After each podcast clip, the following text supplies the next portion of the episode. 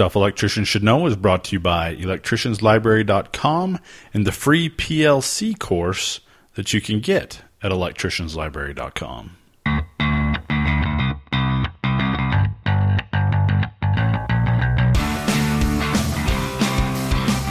Welcome to Stuff Electricians Should Know, where I bring you bite sized bits of useful information, usually in the form of an answer to a question that every electrician should know. So today's little bit of information comes from reviewing the NEC, and uh, we're going to talk a little bit about Article 300.20 today. So I just want to read that to you real quick.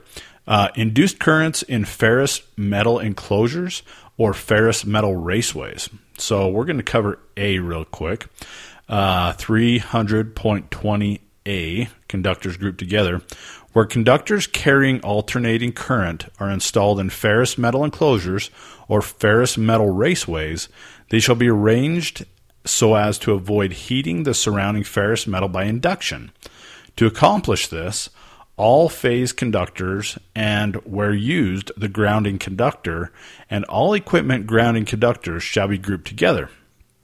Now, there are two exceptions. Number one, equipment grounding conductors for certain existing installations shall be permitted to be installed separate from the associated circuit conductors where run in accordance with the provisions of 250.130C.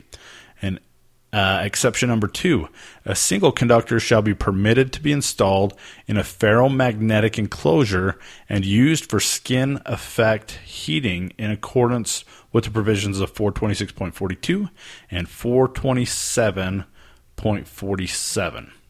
So, why would they need to put this uh, in the NEC? Let's just go, let's just get into a little bit of electrical theory for just a minute. So, when alternating current flows through a conductor, a magnetic field is created around that conductor, which is constantly expanding and contracting with the amplitude of the current. So, you know that the amplitude in the US is at a frequency of 60 cycles per second or 60 hertz. Now, since the alternating current reverses polarity 120 times per second, it stands to reason that the magnetic field also reverses its direction 120 times per second. So, why does that matter? Well, it's pretty simple, actually. You know, the expanding and collapsing of the magnetic field induces something called eddy currents in the ferrous metal parts that surround the conductors.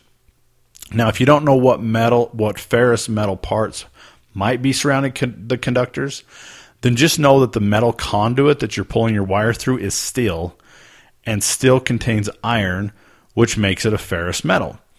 Now, ferrous meaning it contains iron and has magnetic properties, and because of those magnetic properties, it can be affected by the magnetic field that is being induced by the current flow.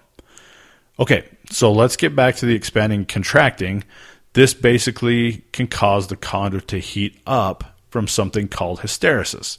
Now I know there's, you know, for the first year apprentices out there, a lot of big words here. You know, um, you know the hysteresis, the eddy currents, uh, ferrous metals. We're going to cover all that, I promise, um, in coming podcast episodes. But for now, let's just uh, let's continue on course here.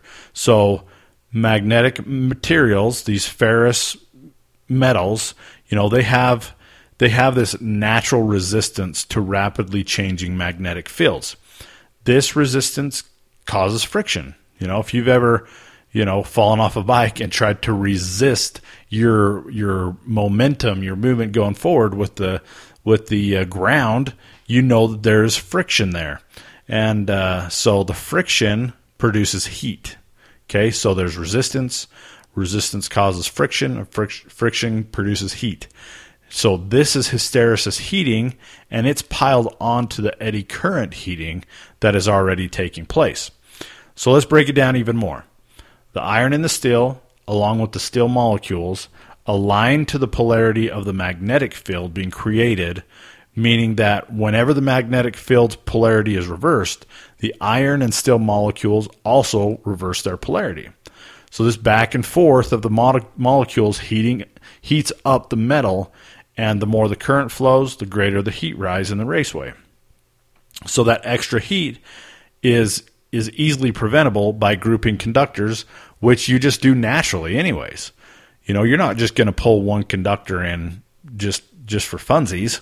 You're going to pull, you know, your your hot, your neutral, your ground. You're going to pull, you know, three phases in into your conduit. And when you group these conduits, con, when you group these conductors together in the conduit, the magnetic fields that are produced by the different conductors usually cancel each other out.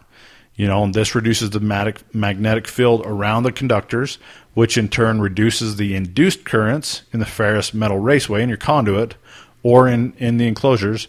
And then this reduces the, the heating of the surrounding enclosure.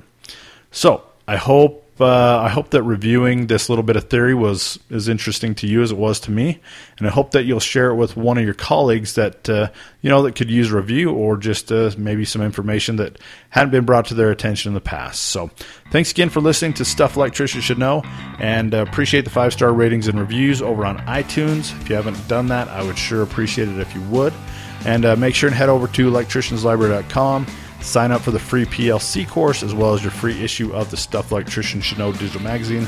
And I've also got a conduit bending course coming soon for all you apprentices out there that need a little more help with uh, with bend and pipe. So until next time, thanks for listening. Stay grounded.